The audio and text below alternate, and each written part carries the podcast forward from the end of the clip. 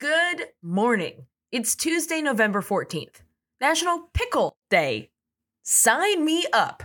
I love a pickle. It's weird that it's a whole day. I don't care. All that vinegar. It's like um it's like a crunchy stick of vinegar and I'm in for all of it. And now, the news.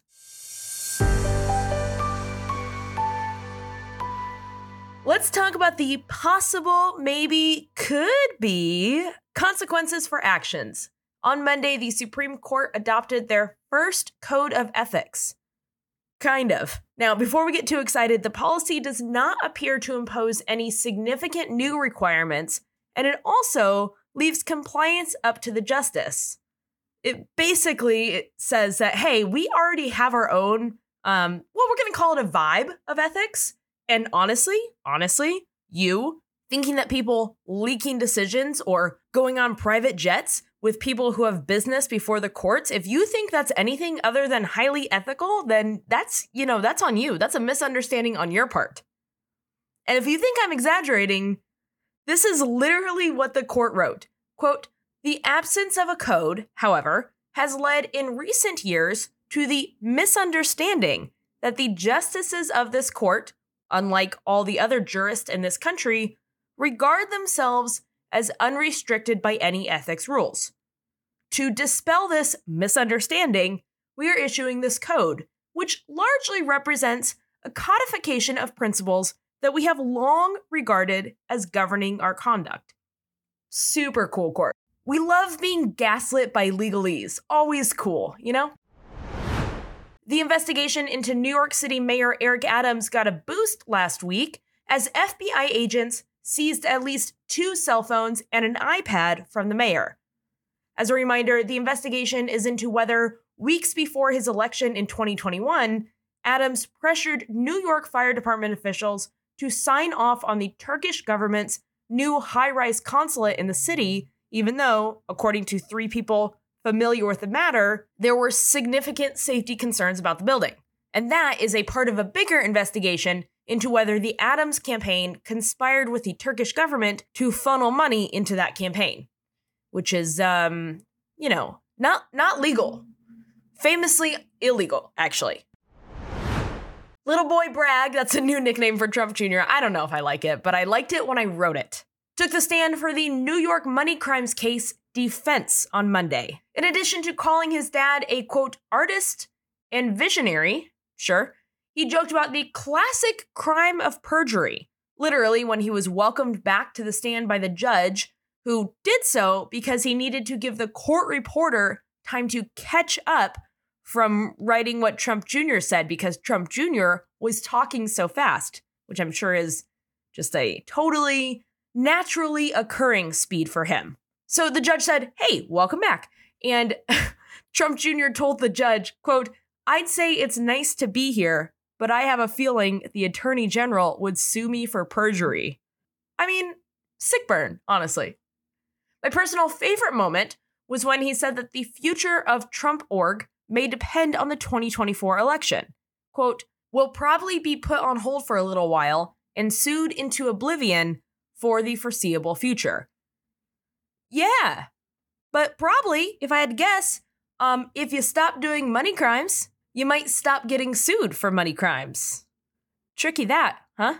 Eric Trump and the former president are likely to be called up again as well. As intense earthquake swarms in a coastal Iceland town continue, the country has issued a state of emergency and evacuated the 3,400 person town ahead of the significant likelihood that the city's volcano may erupt in the next few days. So, just a heads up. Secret Service agents assigned to the president's granddaughter, Naomi Biden, had to open fire on Sunday night after three people tried to carjack an unmarked Secret Service vehicle.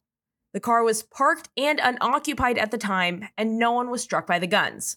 It does not appear that the carjackers knew it was her car. And that's why there's that very famous saying, which does apply to anything, but is oddly specifically applied here. And that's never carjack, because you never know if it's the unmarked Secret Service vehicle of the president's granddaughter. Classic saying. Oh, you know what I almost forgot to tell you? This is real. I did almost forget. I kept forgetting about this all day. It's not even in the script right now. Tim Scott. Remember that Tim Scott was running for president? Um, he has canceled his campaign. So, for all you Tim Scott fans out there, um, I'm sure this is super shocking information because remember how in the debate he definitely, uh, well, he was on stage, so you know. Anyway, he has stepped out of the race. Um, the best part about it, the best part about it is in the article that will be in show notes. He says, "quote I think the voters, who are the most remarkable people on the planet, have been really clear that they're telling me, not now, Tim. First of all, the most remarkable people on the planet. Stop sucking up to voters. You already dropped out of the race. And the not now, Tim is the best part. Anyway, um, Tim Scott no longer in the running for president. Arson appears to have been the cause of the Los Angeles 10 freeway fire per Governor Newsom though he did not say any suspects or people of interest have been named. 300,000 people use that section of the freeway every day, and the crush of traffic caused by the closure is expected to be felt all over Los Angeles, as well as down into Long Beach. So, way to go, arsonist. You made traffic in Los Angeles. Unimpressive. Don't do that crime. That's a bad crime.